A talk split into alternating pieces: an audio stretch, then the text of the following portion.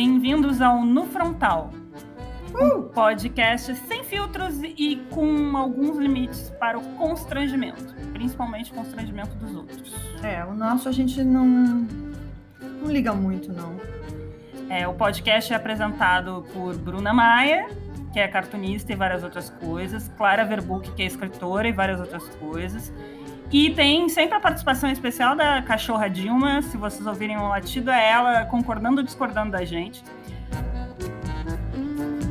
Vamos começar esse episódio agradecendo nossa querida editora, Gabriela D'Andrea, é, que às vezes faz milagre.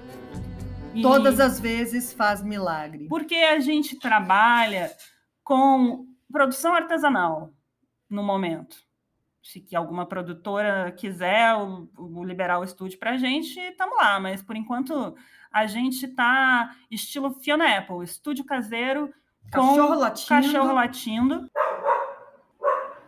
Nos ajude a remunerar a nossa equipe, que no caso é a Gabriela, é, indo lá e contribuindo no nosso apoia-se, apoia.s de sapo é barra no frontal.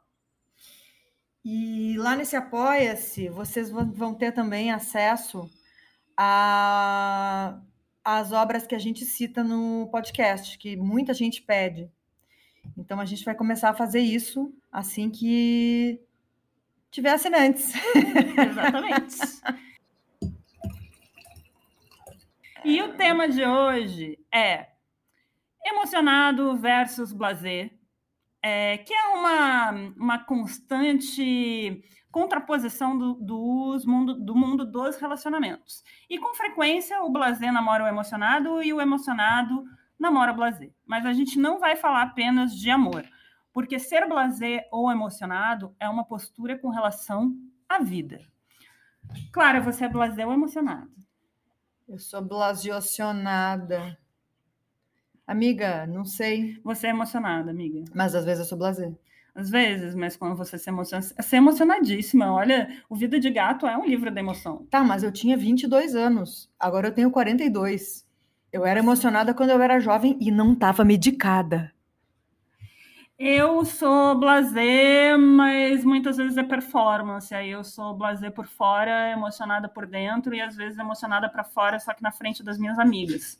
E Ou aí, sozinha no meu quarto. A gente chama isso de performance de indiferença. Às vezes é performance, às vezes é indiferença mesmo, e já falaremos disso. É, vamos começar falando de uma teoria dos anos 70, que é a chamada teoria do apego que, como toda teoria que vem de algum psicólogo americano, baseada em teste, questionário, é cheia de falhas, sem recorte de gênero, insuficiente para explicar a completude e do comportamento humano, porém sem muito... recorte racial, racial também, né? Sempre.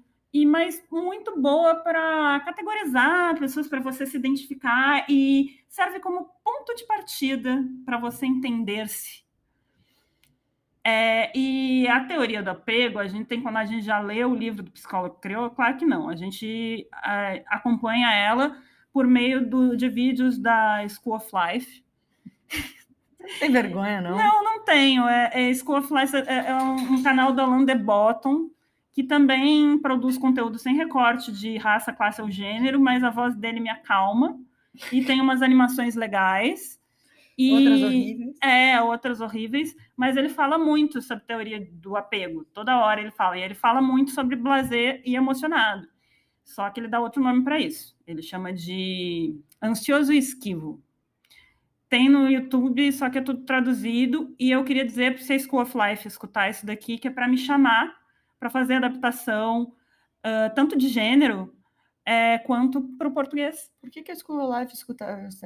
Porque a gente vai marcar eles, porque eu não perco a esperança de ah, ser ouvida. Entendi. Tá certo. Existe a School of Life no Brasil, fica na Vila Madalena. Eles dão cursos de inteligência emocional. Tô aqui fazendo um publi, tá? É, um publi sem a parte boa do publi, que é o dinheiro. Dinheiro. No caso. Ou contrapartida em curso. É, não que eu queira.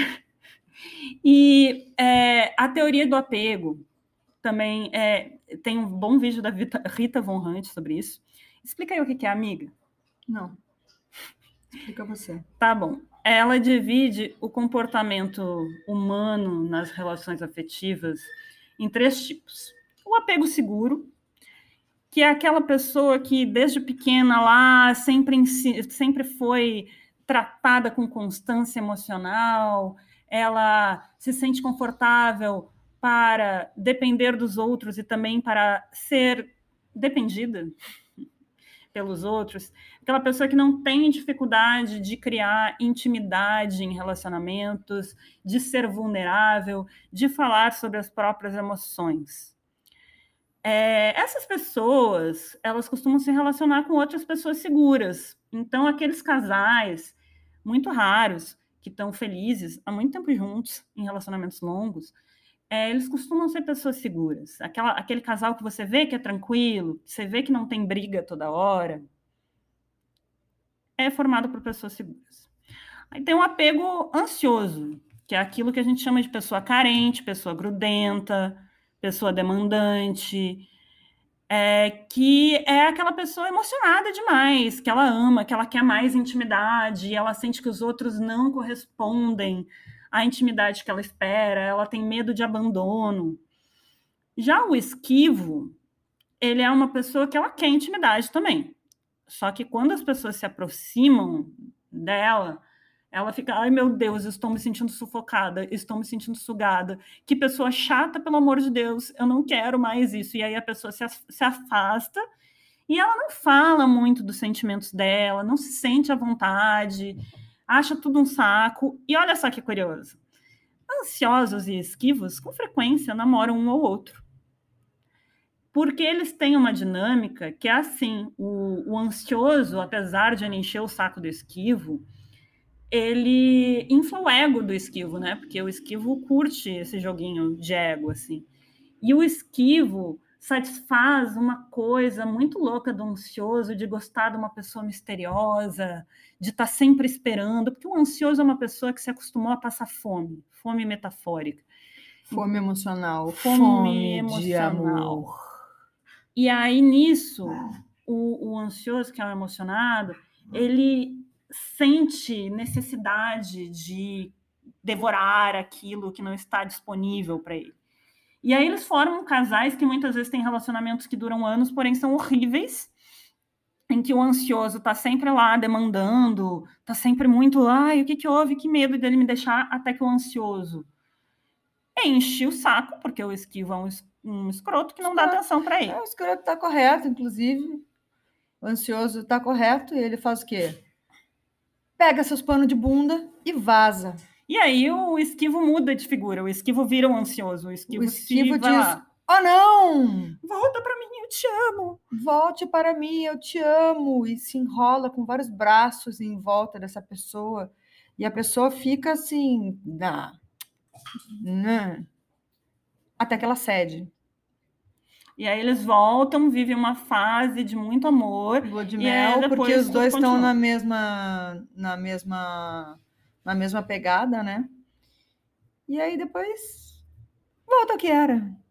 Isso pode acontecer várias vezes. E aí são aqueles relacionamentos que a gente fica desesperado de ver quando os nossos amigos estão vivendo um desses. É uma dinâmica que se chama push and pull que é empurra. Os americanos são sempre muito bons em nomear a cilada afetiva ou problemas de saúde mental.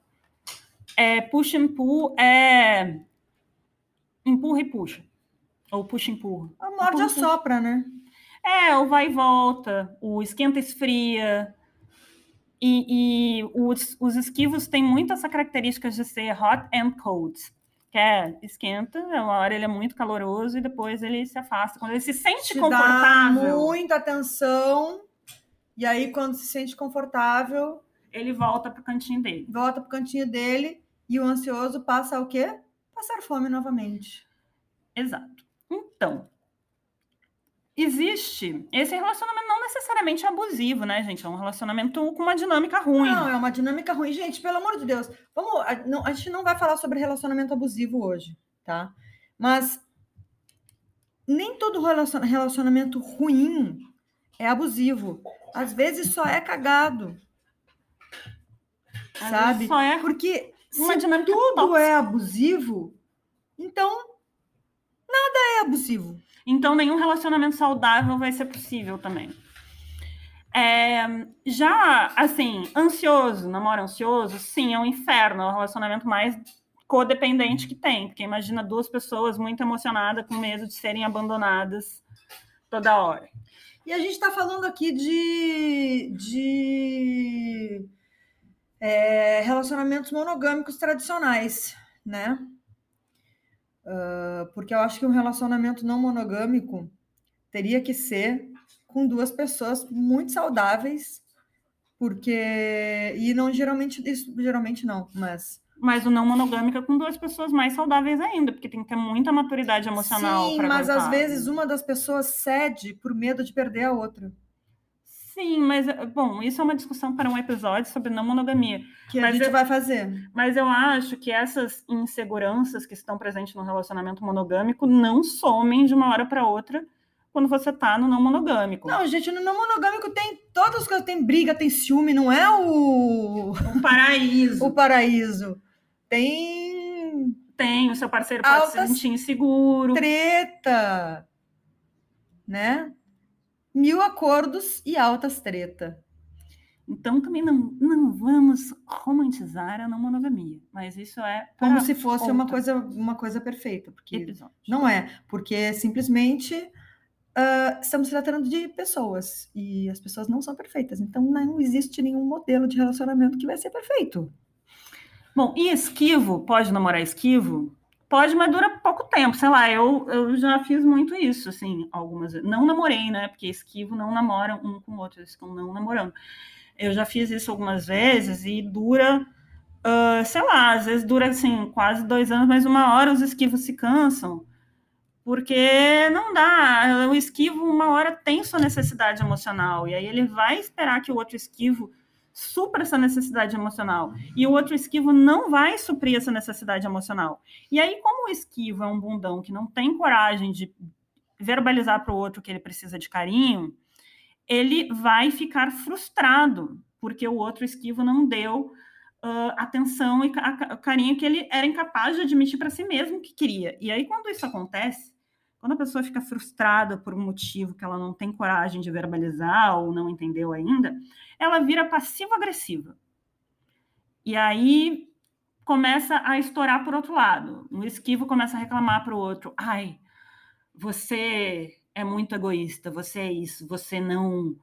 Uh, nunca vai dizer você não me dá atenção, vai dizer assim, você não arruma a casa, você, uh, você gosta, só gosta de bebida cara ou você só come coisa ruim e aí começa você é tóxico. Você é tóxica. Porque você não me dá o amor que eu preciso e não te dou. Então é uma dinâmica bem ruim também. Esquivo é difícil se relacionar eu sei porque é complicado. E aí vamos falar de performance de gênero no que diz respeito a esquivo e ansioso? Porque existe muito homem esquivo e muita mulher ansiosa. Mas também existe muito, muito, muito homem ansioso. Muita mulher esquiva.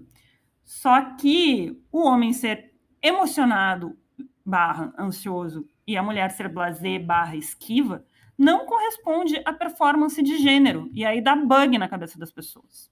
O clichê atual da nossa sociedade é que as mulheres estão sempre desesperadas para casar e ter filhos, ao passo que os homens querem ser livres, autônomos, independentes e não querem um relacionamento. E daí vem aquela coisa do. O que é uma mentira. É uma grande mentira. É uma grande mentira. Porque Na eu qual eu acreditei vendo, boa parte da minha vida. Eu fui descobrir aos 33. Eu estou vendo de homem querendo um relacionamento. Ou de uma, pelo amor de Deus, para de pisar no fio, vai desligar o bagulho. Participação especial. Nossa, Roda a vinheta de Uminha.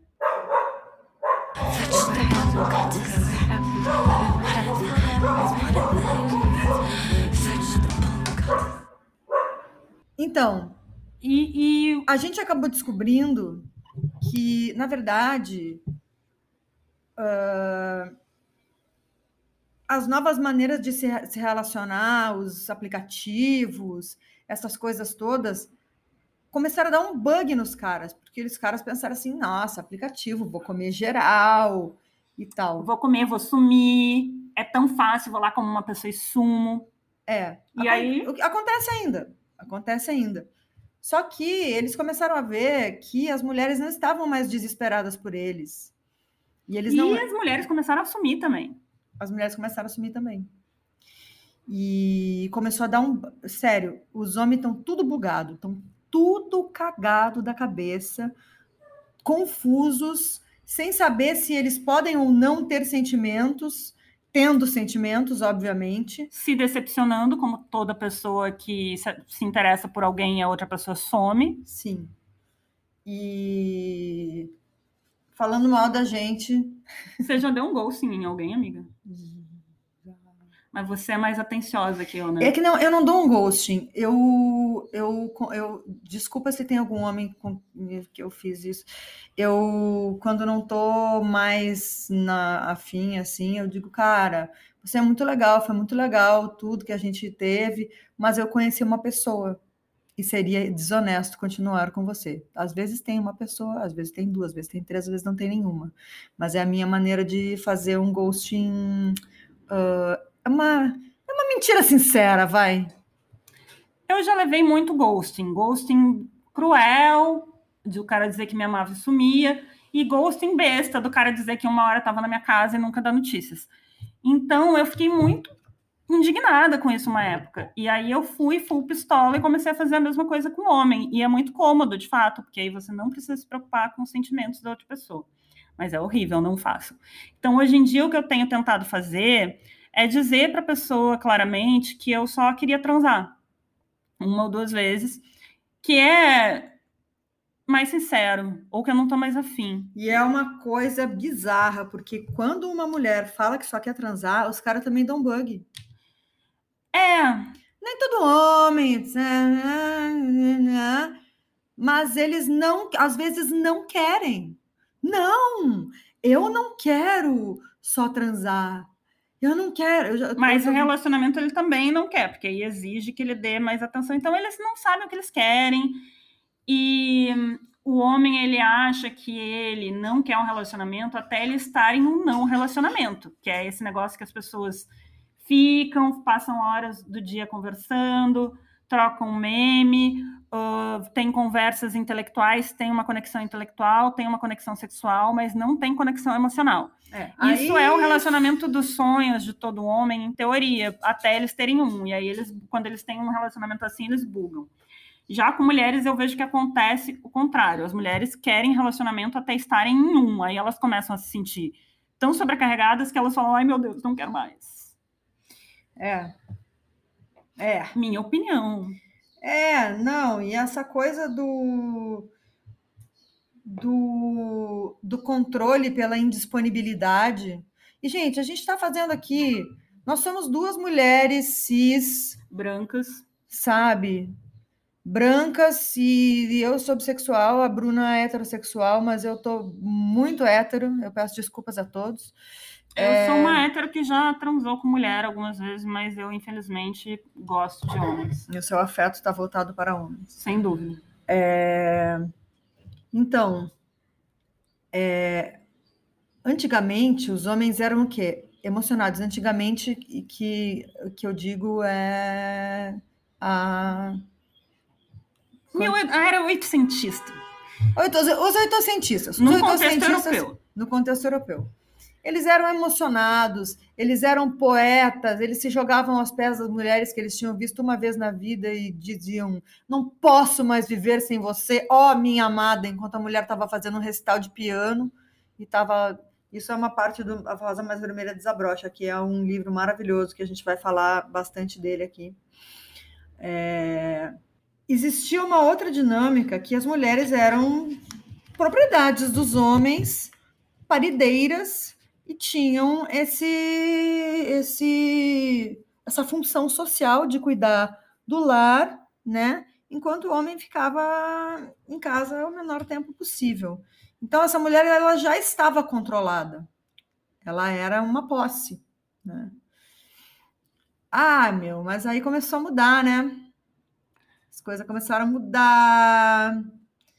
As mulheres começaram a trabalhar, as mulheres brancas, porque as mulheres negras sempre trabalharam. Exato, e assim, a mulher branca era uma posse do marido, mas nessa época, no contexto latino-americano, onde existia escravidão, elas eram posse de uma maneira menos metafórica ainda.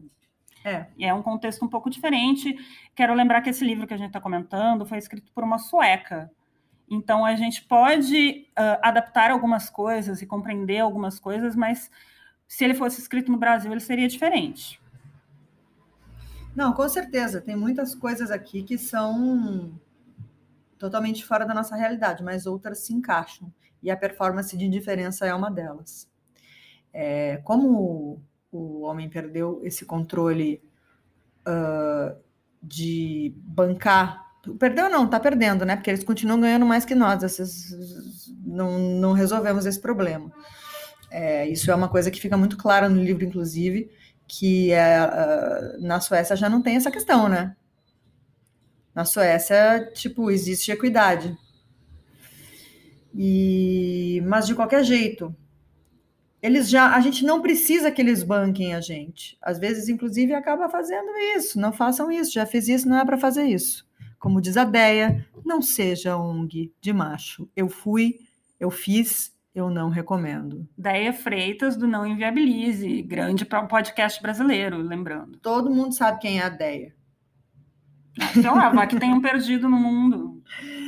Bom, e essa performance de diferença é uma forma de controle, porque se ele não pode controlar o nosso corpo, se ele não pode controlar o nosso dinheiro, se ele não pode controlar se a gente vai ter filho ou não, se a gente vai se apaixonar por ele ou não, ele controla pelo distanciamento. E é enlouquecedor. Eu fico descaralhada. Porque se não quer, então não quer, então não fica, então não vem.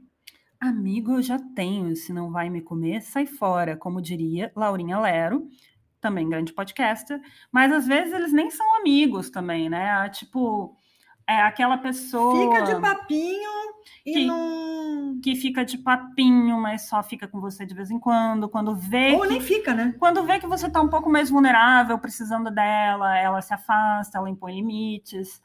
É aquela pessoa que não quer nunca conversar sobre suas emoções, a menos que esteja terrivelmente pressionado emocionalmente e não queira pagar um psicólogo, que é o que geralmente acontece. Que daí chama o quê? Trabalhar de graça para macho. Trabalho emocional. E muita mulher fica feliz quando o homem chega no estágio do, de dar trabalho emocional para ela, porque significa ela enxerga isso como ele está se abrindo, né? É, mas não caiu nessa manda esse boy para nada, diz para ele conversar com os amigos dele. Não que você não tenha que conversar sobre sentimentos com uma pessoa com quem você se relaciona. Não, claro. mas é importante mas um, se relacionar com ela. Fazer terapia de graça é uma coisa, conversar com a pessoa com quem você se relaciona é outra. Exato. Mas, em geral, o homem que, que uh, exige mais trabalho emocional, inclusive, eu acho que é o emocionado, né? O ansioso emocionado. Porque o que, que acontece? O homem, ele faz muitas vezes essa performance de indiferença.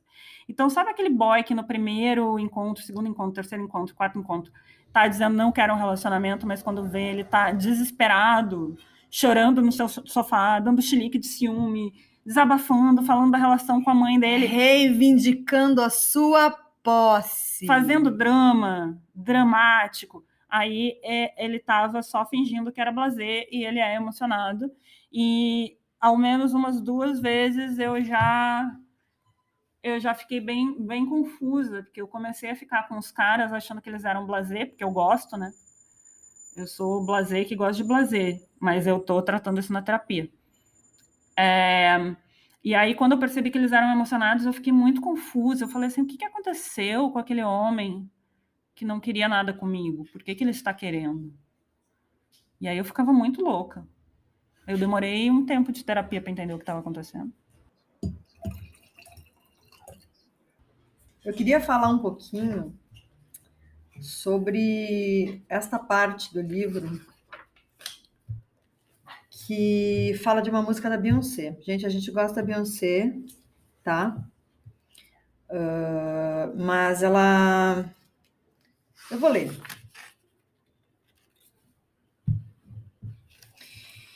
A cantora Beyoncé uma vez fez uma música chamada Irreplaceable insubstituível. A música nos apresenta um casal e conta como a mulher, ao descobrir que seu parceiro teve um caso com outra, manda fazer as malas e sair de casa.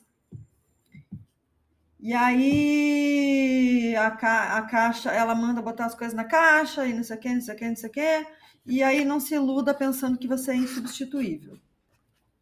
Pode-se dizer que a música é um hino para uma certa atitude em relação ao amor, ou ao ideal como as pessoas, sobretudo as mulheres, devem encarar o amor, que é comum hoje em dia e está sendo divulgado por todo lado, em livros, músicas e filmes.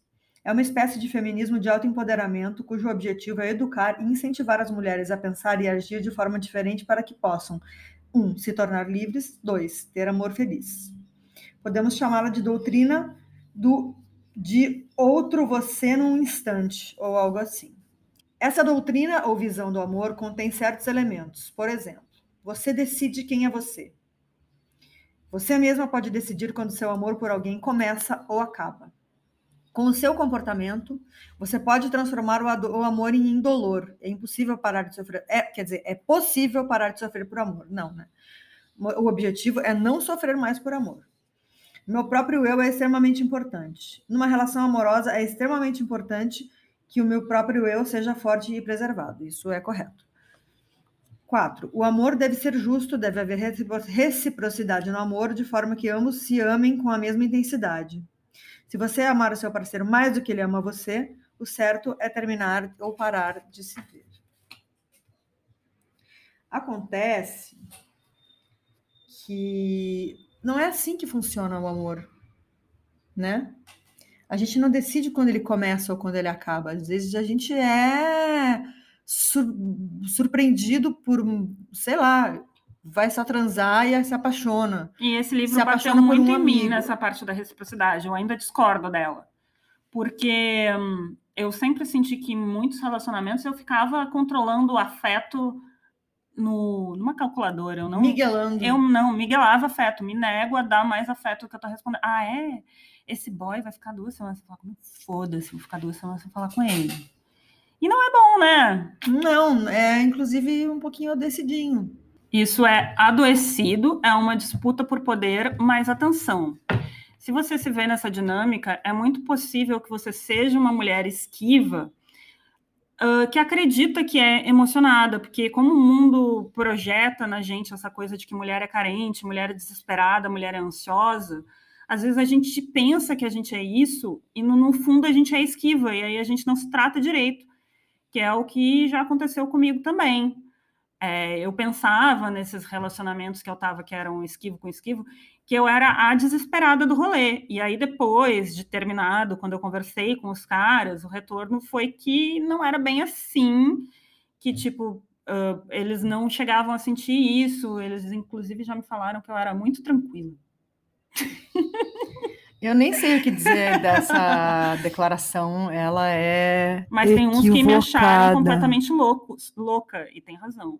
Completamente loucos. Completamente. É eles loucas. eram loucos, mas, ó, doida mesmo. É, mas um outro tipo de doida, tá? É, mas, enfim, essa coisa do sofrer por amor, que apesar de eu ter essa coisa de performar indiferença em relacionamento, de fingir que eu não estava me importando, não quer dizer que eu não tenha sofrido por amor, e eu nunca neguei isso.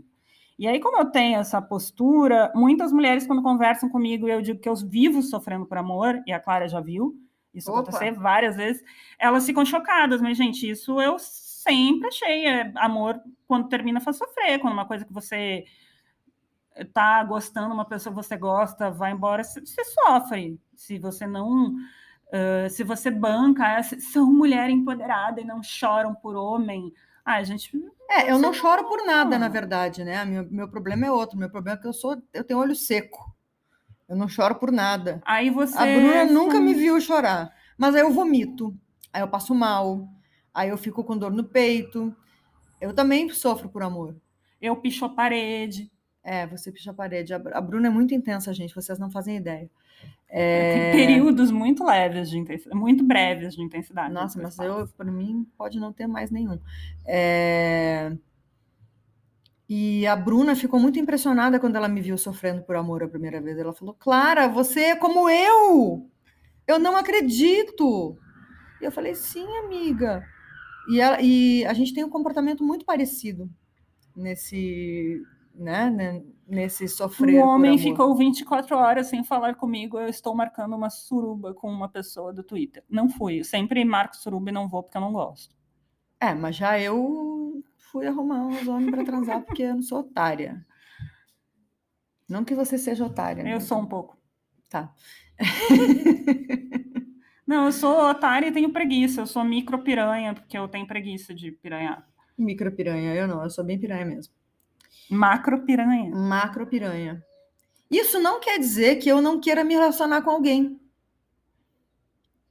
É, porque quando a gente fala, nossa, sou piranha, você é bem piranha mesmo, é tipo assim, ah, essa mina aí que só quer dar para todo mundo. Eu já fiz isso a minha vida inteira. Eu gostaria de encontrar uma pessoa legal para me relacionar. Porém, já não acredito nisso. Pois nos 40 anos de vida, 42 anos de vida que eu, que eu tenho, o meu único namorado legal foi quando eu tinha 19 anos. Sabe? Todos os meus outros relacionamentos. Não é que os caras fossem pessoas horríveis também, um deles era. Uh, dois deles eram. É... Três deles, talvez? Três deles, talvez. Mas é que eu acho que tem um que melhorou muito. E. Dentro da possibilidade, enfim. É, não. Mas assim. O lance é que os homens também têm medo de mulheres independentes que são tão donas da sua sexualidade assim, né? E aí é um inferno, porque a coisa que eu mais escuto é eu não te banco. O outro lá me disse eu preciso de uma mulherzinha. O outro desses dias me disse eu não te banco. Então, é isso. Eu estava falando sobre como é solitário ser essa mulher tão admirada né, por, por homens e mulheres assim. Desculpa, talvez a falta de humildade, mas, mas é verdade, eu recebo muito esse feedback. É... Não, não é que eu estou procurando, que eu que quero conseguir alguma coisa, não é isso, sabe? Mas é só que, tipo, sempre parece que se resume à conquista. E aí eu me sinto, num trof... me sinto um troféu é uma, é uma palhaçada. E é uma burrice, porque podia, podia continuar, não precisava ser assim. Falando da questão de independência, voltando àqueles conceitinhos, o que, que acontece? A pessoa esquiva, em geral, ela foi criada num lar que valorizava muito a independência, em que provavelmente o cuidador não era muito emocional, dava outro tipo de reforço, às vezes um reforço intelectual e tal, e, e estimulava a pessoa a se virar sozinha, ou às vezes num ambiente em que o cuidador sobrecarregava demais emocionalmente a pessoa e a pessoa tinha que se fechar para não ter que lidar com aquilo. A pessoa ansiosa, como é que ela foi? Que que, qual é a teoria sobre isso que eu não lembro? Da pessoa ansiosa? É. A pessoa ansiosa teve foi abandonada por um dos cuidadores. Afeto inconstante. Afeto inconstante em algum momento ela pode ter uh, sido abandonada ou se sentido abandonada e ela fica para sempre com medo que as pessoas vão embora. E isso gera essa, essa ansiedade, né? essa, esse desespero por uma estabilidade que talvez nem exista, né? É, e às vezes até a pessoa esquiva sofreu algum tipo de abandono e aprendeu que a melhor maneira de lidar com isso é não se envolver. Então não é tão simples assim, eu não, não gosto dessas, ai, na sua fase libidinal, sua mãe não, porque é sempre culpa da mãe. Sua mãe não dava de mamar tantas vezes quanto você queria, por isso você é assim do jeito que você é. Não gosto dessas explicações meramente uh, psicanalistas e psicanalíticas individuais, porque além de eu achar que elas às vezes não têm nada a ver, elas não consideram vários aspectos sociais da sua vida, não consideram como era quando você estava na escola, como foi o início da sua vida amorosa, todo o processo que transformou você em você. Então, cuidado também com essas teorias, elas são ponto de partida. E você... Para muitos pensamentos, muitos pensadores, muitas teorias, né? É... E é claro que existem vários outros tipos de pessoas. A gente está pegando aqui conceitos que são bem simplificados para abrir um debate, né? E você não precisa ser só uma coisa ou só outra. Em geral, você está ali num espectro e muitas vezes você, em diferentes momentos da relação, você flui, você fica mais ansioso, você fica mais esquivo, você, dependendo da pessoa com quem você se está se relacionando, você se manifesta de um jeito ou de outro. Espaço para publi de mim mesmo. O Sesc Pompeia me convidou para participar de uma sessão chamada Quadro a Quadro, que tem no Instagram deles. E eu estou é, postando um capítulo, eles estão postando um capítulo por semana ao longo do mês de março. E o nome da minha história é Toninho, Memórias de um Homem Emocionado Demais. E, é a história de um cara que engata um relacionamento do, no outro, que ele quer amar e ser amado. Então foi uma invertida de gênero, porque em geral se atribui esse papel à mulher, e muitas mulheres de fato são assim, porque foram socializadas assim. Escutem também o nosso podcast, nosso episódio anterior com a Valesca Zanello, em que ela fala sobre o dispositivo amoroso. Mas, no caso do meu personagem, é um homem que passa, que tem esse comportamento e passa por isso. E talvez vocês reconheçam muitos homens que vocês conhecem ali. Continuando. Eu vou falar uma curiosidade do meu relacionamento com a Clara, de amigas que nós duas temos uma leve incontinência facial, a Clara não consegue não demonstrar descontentamento. Aí a Clara faz um movimento com a sobrancelha, que fica clara que ela tá puta, e eu torço a boca. para baixo, é maravilhoso. A gente fica as duas, uma com a sobrancelha para cima e outra com a boca torta para baixo. Mas agora a Bruna descobriu uma maneira de se esconder atrás de mim quando ela tá com esse problema e fazer carinho no meu ombro, como se fôssemos um casal. Vou fazer um, dar um beijinho no ombro da Clara, porque assim eu escondo minha boca. Ó, isso é da Eva e Luz, que foi usada muito para pesquisa desse livro aqui. Eu tenho o livro dela que chama Capitalismo, Amor, Amor nos Tempos de Capitalismo, mas eu não sei aonde ele está nesta casa bagunçada. Então é o seguinte, citando esse livro, né? Historicamente, o sofrimento por amor teve um status elevado. Aguentar o sofrimento de um amor impossível ou infeliz era considerado uma qualidade nobre, uma espécie de heroísmo. Aí tem uma imagem de um cara deitado numa torre, dizendo: Pretendo ficar deitado do lado de fora da moradia desta virgem desinteressada até o apodrecer morrer. E aí tem as pessoas dizendo: Uau, lindo, inspirador, nobre. Na cultura contemporânea, ao contrário, o caráter bem evoluído se manifesta através da capacidade de superar rapidamente a experiência de sofrimento ou ainda evitá-la por completo. Aí tem uma mina com o telefone na mão dizendo: Pretendo ficar deitado aqui ao lado do meu celular até que esse cara emocionalmente inacessível me dê um like na foto do, do Instagram. Aí as pessoas assim, ai, pelo amor de Deus, trágico, faça uma terapia, arranje um pouco de, de autoestima melhor, vá. Seguimos em Eva e Luz. Nessa nova cultura terapêutica, a abnegação e o sacrifício são vistos como profundamente suspeitos, já que a autonomia e a capacidade de proteger os próprios interesses se tornaram sinônimos de saúde mental. O sofrimento, pelo contrário, tornou-se a marca de um eu defeituoso. Vai tomando cu com essa moto! Participação especial Ruas de Santa Cecília. O modelo de saúde mental que penetrou maciçamente nos relacionamentos íntimos exige que o amor esteja alinhado com definições de bem-estar e felicidade, que no fundo rejeitam ao máximo o sofrimento e ordenam a maximização das utilidades individuais. Cada vez mais, o conhecimento e a defesa do interesse próprio se tornaram sinônimos de maturidade emocional. A experiência emocional do amor se transformou em uma grande medida de um projeto utilitário para o eu, visando garantir o um máximo de prazer e bem-estar. Enquanto o sofrimento é mais e mais alheio à, à linguagem cultural do amor. Isso, por sua vez, significa que se o amor é fonte de sofrimento, deve haver um erro, uma avaliação errada da compatibilidade das duas pessoas. É um sinal de que é preciso maior autoconhecimento para corrigir o sofrimento e levar a escolhas mais maduras.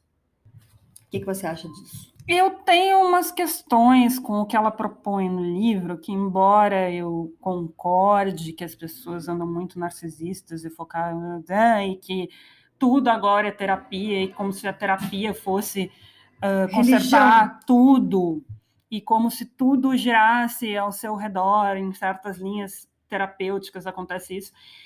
Eu acho que você tem que ter um certo cuidado ao ler essas palavras, porque ela também não pode justificar a sua completa abnegação em torno do homem. Sim, não, não, de ninguém, né? Na verdade. Mas é porque eu acho que existe essa cultura realmente do. A terapia não vai fazer você parar de sofrer por amor. Se o seu terapeuta está dizendo para de sofrer por amor, ele é um terapeuta ruim. A terapia vai te ensinar a sofrer melhor a sofrer com mais consciência. Ao invés de ficar enlouquecendo, já ah, porque isso, porque aquilo, porque aquilo, porque aquilo, você vai dizer, estou sofrendo por causa disso e vou sofrer. E aí você sofre. E pronto. Não, não é para parar de sofrer. É para sofrer com mais autenticidade. Faz sentido. Vamos voltar a falar de é, aplicativos de pegação. O cara vai lá e escreve: esbelta, competente, positiva, apaixonada por viagens e cães. Uh... Ele está fazendo uma lista de compras, né? Na verdade. E aí até parece que ele é o Rodrigo Santoro. É. Homem lindo, maravilhoso. Nossa, pelo Rodrigo Santoro. Que homem incrível. Calma, amiga. Eu tava vendo Westworld esses dias gente. Não, é, mas é realmente. É, é, ali é. Tá de parabéns. E ainda é um puta ator. É um puta ator. Mas assim, aí os caras parece que eles são Rodrigo Santoro, mas como diria Valesca Zanello, são apenas uns perebados, uns feiosos, chato. Não, às vezes burro, eles nem são. Com frequência com mau hálito. Às vezes eles, nem, nem são, às vezes podem até ser caras interessantes. Mas essa lógica do que a gente busca que você busca numa pessoa? Gente, eu já me apaixonei pelo, por todo tipo de homem diferente um do outro, fisicamente, emocionalmente. É, eu, não, eu não tenho um padrão, né? Não, mas você é uma pessoa que se apaixona muito. Eu me apaixono muito.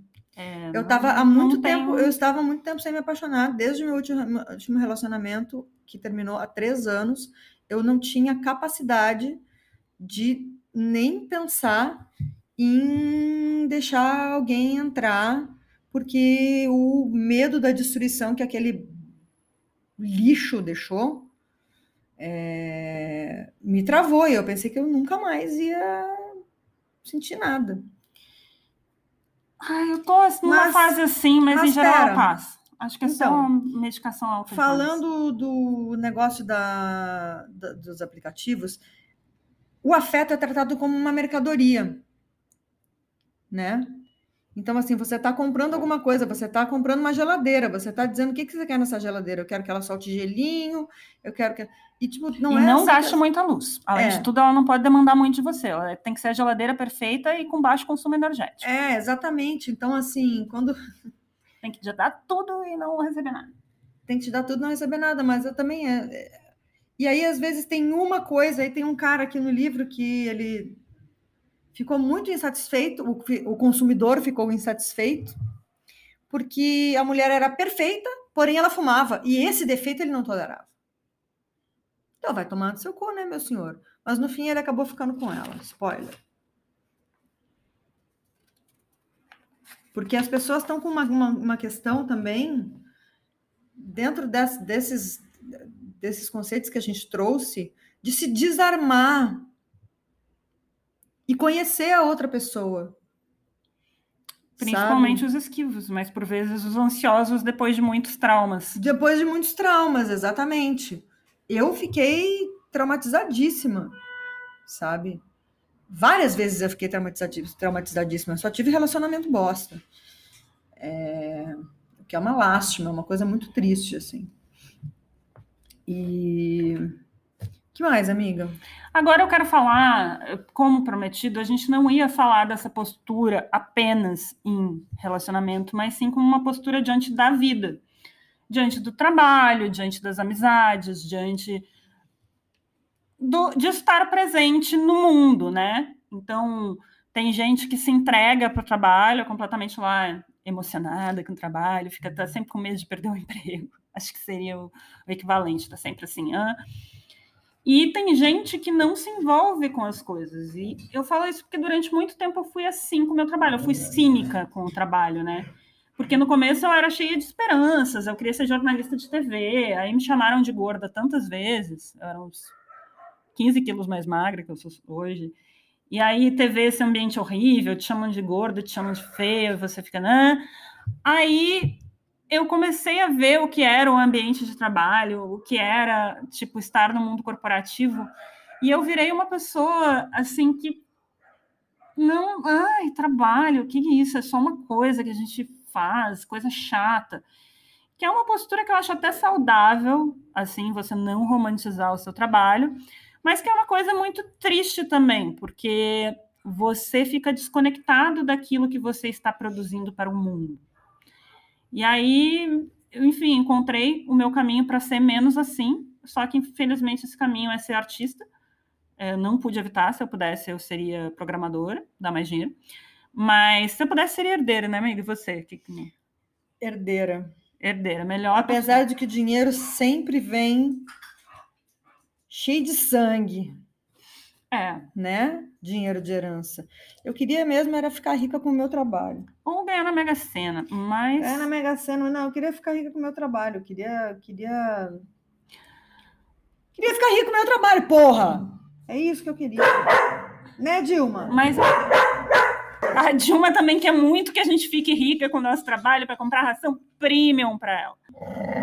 Ai, ela me deu uma lambida na cara agora esse blasesismo com relação ao trabalho, com relação à família, com relação a tudo, assim, esse blasesismo com relação à vida, tipo, ah, é vida, tá, tipo, ah, ele é bem ruim também, essa esquiva com relação a outras coisas. Então, a gente tem que cuidar para não ir de um extremo a outro. E às vezes eu noto que até com, com a arte que eu estou produzindo, às vezes eu fico assim, ah, que saco, e é muito ruim isso. E aí eu tento me reposicionar, mas nem sempre é possível. Lembrando que ser esquivo, porque muita a gente vai falar ser ansioso ou ser esquivo. Aí você pensa, eu tenho 30 ataques de ansiedade por dia, portanto eu sou ansioso. Não é, não se diz respeito ao transtorno de ansiedade, diz respeito a uma postura em relacionamento. Você pode tomar muitos frontais e ser blazer. É... Temos aqui um exemplar de pessoa, aqui do meu lado, no caso, que é a Bruna. Uhum. Eu sou blazer, blazer, blazer, mas aí quando minha emoção aparece, querido, complicado. É, eu sou emocionada, mas eu, eu fico blazer com muita frequência. É, eu acho que eu sou blazer, mas é uma emoção que sai naturalmente, mais naturalmente para minha raiva. E é uma emoção que eu acho mais autêntica. Raiva não sai quebrando coisas, né, gente? Até porque minhas coisas, imagina se eu vou quebrar minhas coisas gastei dinheiro com elas, não vou quebrar. Não sai quebrando coisas, agredindo, batendo ninguém, eu fico raivosa. Uh, e, e às vezes eu acho que a raiva é uma expressão mais genuína de sentimento do que os outros. Então, uma coisa muito comum em pessoas esquivas é achar que quando a outra pessoa está demonstrando sentimentos, está dizendo que gosta de você, está falando que queria, né, está falando que está com saudade, a gente pensa que a outra pessoa está tentando nos manipular, que é tudo um teatro, uma encenação, para controlar a gente. E muitas vezes é, mas muitas vezes não. Muitas vezes é mesmo, porque uma característica da pessoa ansiosa em relacionamento é fazer drama, fazer cena, dizer estou indo embora, sem nenhuma necessidade de ir embora, é, sem, sem nenhuma vontade real de ir embora. Então. Mas faz, mas faz escândalo, faz a mala. Meu Deus do céu, sério. É patético. Mas é, com relação ao trabalho, amiga, você já se sentiu blazer, indiferente? Já. Trabalhos que eu não estava gostando, que eu estava fazendo só para ganhar dinheiro. Que foram, eu tive muita sorte, que eu acho que eu tive só dois ou três trabalhos assim. porque eu tive como eu, come, como eu comecei a trabalhar logo depois de lançar o meu primeiro livro, eu já fui para os lugares que eu queria. Então, eu escrevia. Antes disso, eu já escrevia na Showbiz. Uh, aí, comecei a escrever na TPM, que eu sempre quis escrever na TPM, e foi, acho que, meu frila fixo mais longo. Então, eu estava trabalhando em lugares que me deixavam feliz. Então, eu não, eu não, não, não ficava blasé, eu ficava empolgada e feliz de, de publicar, de escrever. Agora talvez eu esteja um pouco blazer, porque eu tô. Ah, eu acho que eu preciso ajustar algumas coisas na minha vida. A gente né? tá todo mundo blazer com a vida, né? Porque assim, teve uma pandemia, aí agora tá tendo uma guerra que vai ter impactos. Além de ser horrível, porque é guerra, mas é aquela coisa, é uma guerra na Europa. Então a gente. A, pessoa, a galera se importa mais óbvio que é uma guerra com uma maior arsenal, maiores arsenais nucleares do mundo, com potencial de destruição imenso, mas tem várias guerras rolando que a gente esquece que elas acontecem. Mas enfim, é uma guerra que vai ter várias consequências humanitárias e econômicas, e a gente está com medo que o mundo acabe, e o mundo está acabando, então é normal a gente ficar desencantado com a vida a gente se afastar, se embotar emocionalmente Isso, da vida.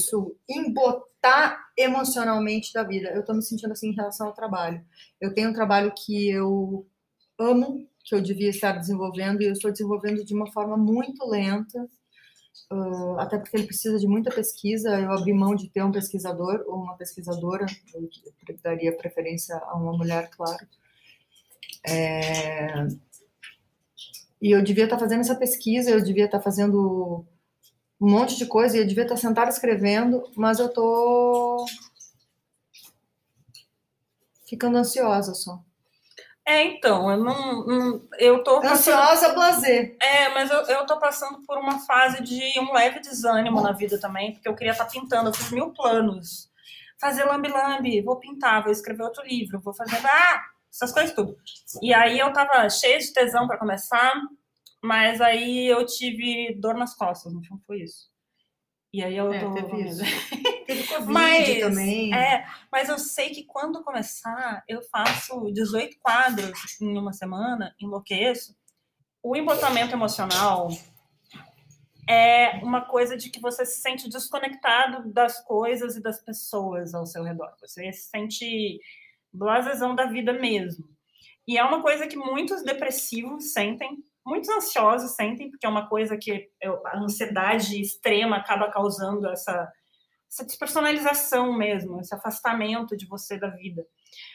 E é uma coisa comum em certos no começo de certos tratamentos psiquiátricos, muitas pessoas que começam a tomar um estabilizador de humor no começo tem descrevem esse efeito colateral. Eu, eu senti muito isso quando também eu comecei. Senti, também senti. Mas eu, eu sentia, eu tinha a sensação de que eu estava sentada em um bar de esquina, olhando a minha vida acontecer do outro lado da rua. Mas com o tempo se passou. Hoje em dia eu estou um pouco mais envolvida na minha própria vida. A Dilma não aguenta mais a esquiva da contemporaneidade. Ela quer viver completamente no momento a Dilma é uma cadela de apego ansioso, porque ela faz uma cena, né? Faz. faz. Você já viu a cena que ela faz quando eu tô saindo, que ela deita no sofá e fica. Um dia eu cheguei aqui, a Dilma não me deu a menor bola. E aí eu, o quê? Eu tenho um relacionamento ansioso esquivo com a Dilma, né? Que eu sou assim. Aí eu acho um saco quando chega a Dilma pula em cima de mim. Ah, ah, ah cachorro chato. Um dia eu cheguei aqui, a Dilma não me deu bola. Ela foi sentar na caminha dela. Eu fiquei tão puta. Eu fiquei magoada, eu fiquei discutindo com a Dilma um tempão. Você teve uma DR com a minha cachorra? Tive. e ela lá. Quando eu estava depressiva, eu era muito esquiva com relação à vida e eu não enxergava dessa forma, né? Eu fui perceber depois de muitos anos de terapia que eu uh, tinha muita dificuldade de acessar meus sentimentos e eu achava que não, eu achava que meus sentimentos eram óbvios para todo mundo. Porque o que, que acontecia? Eu deitava na cama de noite e ficava horas obcecando, obcecando, obcecando, obcecando. E eu achava que aquele, aquelas obsessões que eu tinha eram sentimentos, né? E, e, era um sentimento, era um sentimento de raiva mesmo, um sentimento de raiva com relação à vida, uh, que muitas pessoas não percebiam, a maioria das pessoas não percebiam. Eu achava que ela estava escrito na minha cara, só que não. Era uma coisa que eu sentia muito aquelas coisas, mas é, não eram vários sentimentos. Assim, eu tive que fazer ali muitas, muito tempo de terapia para tirar essa armadura e perceber sentimentos mais vulneráveis. E é uma coisa que eu tenho dificuldade até hoje, porque eu acho que esses sentimentos mais vulneráveis são um pouco cafonas. Mas tudo bem. Ser cafona. Um pouco. Não muito. Não muito. Mas agora que eu tô terapeutizada, na sociedade terapêutica, eu estou devidamente terapeutizada e medicalizada, porque eu sou bipolar, medicado, não medicalizado. Eu estou um pouquinho melhor na vida, um pouquinho mais presente nos momentos, um pouquinho menos blazer, o que não quer dizer que eu esteja muito emocionada também, só de vez em quando. E esse negócio que eu falei de obcecar, de não, confundir, não confundir obsessões com sentimentos, eu vou dar uma dica de livro, que é A Pediatra, da André Del Fuego, cujo nome, a primeira vez que eu ouvi, pensei que era uma argentina, mas é uma brasileira, que inclusive participará desse podcast. O livro A Pediatra sobre uma mulher obsessiva e blazer. Então, eu acho um excelente retrato da mulher blazer. Assim como aquele outro livro que eu vivo falando, o meu Antidistância e Relaxamento também. Bom, a minha dica é A Rosa Mais Vermelha Desabrocha, da Liv Stromquist. Ele chama O Amor nos Tempos do Capitalismo Tardio ou Por que as pessoas se apaixonam tão raramente hoje em dia. Vou ler mais um trechinho dele uh, sobre essa coisa do, da performance de indiferença. Uma ilustração da exigência cultural de que as mulheres escondam o seu anseio pela exclusividade sexual pelo amor verdadeiro e por um vínculo emocional extremamente profundo, já que isso as deixa pouco atraentes para os homens, é a infinidade de conselhos, dicas e literatura de autoajuda disponíveis para mulheres com essa mensagem. Aí tem assim, aqueles artigos, né? Descubra se você é uma namorada grudenta, veja sinais menos óbvios. Você está sempre com ele, você diz a ele como se sente, você sempre toma dianteira. Aquelas bosta que a gente sempre escuta. Portanto, na esteira do domínio emocional que os homens desfrutam por causa de tudo que escrevi antes, e que ela escreveu antes, você vai ter que comprar o livro para ler, mas basicamente é sobre essa questão da indiferença, surgiu uma exigência cultural de que as mulheres finjam seu desinteresse por um relacionamento íntimo com o objetivo de ainda poderem ficar com o homem. Então, o que, que acontece? Não, não, claro, faça o que você quiser, porque ela, ele, ela acha que ele espera que ela faça isso mas na verdade ele espera que ela cumpra o papel de gênero e dê um chilique dizendo que ele é o melhor homem do mundo. Sim. Como eu falei no episódio passado com a Valesca, eu li muito a revista Capricho que dava essas dicas aí, né? Uh, eu, de certa forma, o meu comportamento em relacionamento tem a ver com agradar homem, sim. Porque eu fui criada com a ideia de que homem adoraria mulheres assim, só que eles não gostam, tá? Não gostam. Mas também não tem só a ver com isso, não é que eu acho que a minha subjetividade também se for, tipo assim, quem não foi criado para agradar homem, né? Mas é, tem a ver com vários outros aspectos, tem a ver com mamãe, tem a ver com papai, tem a ver com escola, tem a ver com tudo, e tem a ver um pouco com essa construção aí. Sim. E é uma coisa muito louca, porque cagou minha cabeça de um jeito que eu fico muito confusa e às vezes eu não sei se eu não me importo, se eu tô fingindo se eu não, se eu, que eu não me importo ou se eu não me importo mesmo. E é muito difícil relacionar com uma pessoa assim. Um, e é isso. No entanto, não é preciso ser Sigmund Freud para aprender, entender que a única maneira de estar com alguém e ter um verdadeiro relacionamento humano é falar a verdade para aquela pessoa. O que significa que todos esses conselhos prejudicam a possibilidade para ambas as partes de um amor verdadeiro. Portanto, essa pode também ser a razão porque o Leonardo DiCaprio nunca se apaixona por uma modelo de biquíni e a modelo de biquíni nunca se apaixona de volta. Ele quer manter distância emocional como uma maneira de alimentar sua masculinidade cheia de status. Então ela pode pegar várias, porque tem várias na, na lista dele, né, gente? Ela, a fim de preservar seu status, imita uma atitude distanciada, só que, que já que é a mais prestigiosa. Portanto, se cala sobre o desejo de se comprometer e encontrar o amor verdadeiro. Ou então ela é tão nova que pode aceitar andar à toa por aí ao lado de Leonardo DiCaprio numa city bike por uns seis meses antes de fazer um esforço sério para encontrar um vínculo emocional profundo e exclusivo com outra pessoa. Está escrito aqui, ó, pode ser que seja assim, mas pode ser que não precisa, não precisa, mas não precisa ser assim. Não estou dizendo que isso seja bom ou ruim. Só quero dizer que o resultado é o seguinte: zero amor. E eu queria tatuar esse zero amor, porque eu me identifico muito com esse livro e com essa parte do livro aí. E a Clara não deixou. Não vai tatuar zero amor. É isso, gente. Lembrando que às vezes a pessoa está performando indiferença e fingindo, mas às vezes ela é indiferente mesmo. Então, também não precisa ficar correndo atrás do boy. Né, que nem uma desesperada se ele não dá bola para você. É isso, gente. Esperamos que vocês tenham gostado. Semana que vem tem mais. Semana que vem tem convidados. Uh, a gente vai fazer um com convidado e um sem. Um com um sem. Com Mas também sem. não vamos nos prender às regras, porque né, a vida é louca. É, a vida é louca. Siga a gente no Instagram, arroba no frontal. Colaborem com o nosso Apoia-se, apoia.se barra no frontal. E sigam a gente nos nossos Instagrams, que é arroba da Bruna Maia, não é mais arroba estar morta. A arroba estar morta existe e é a minha conta backup. Mas a minha conta real oficial no momento é arroba da Bruna Maia, porque eu não quero mais ser chamada de estar morta na rua. E a minha é Caverbook, Caverbook, que é uma coisa maravilhosa que me deu um apelido, porque agora tem pessoas que me chamam de K. Caver. Caver. Tchau, tchau, queridos. Até a próxima. Até a próxima. Um beijo.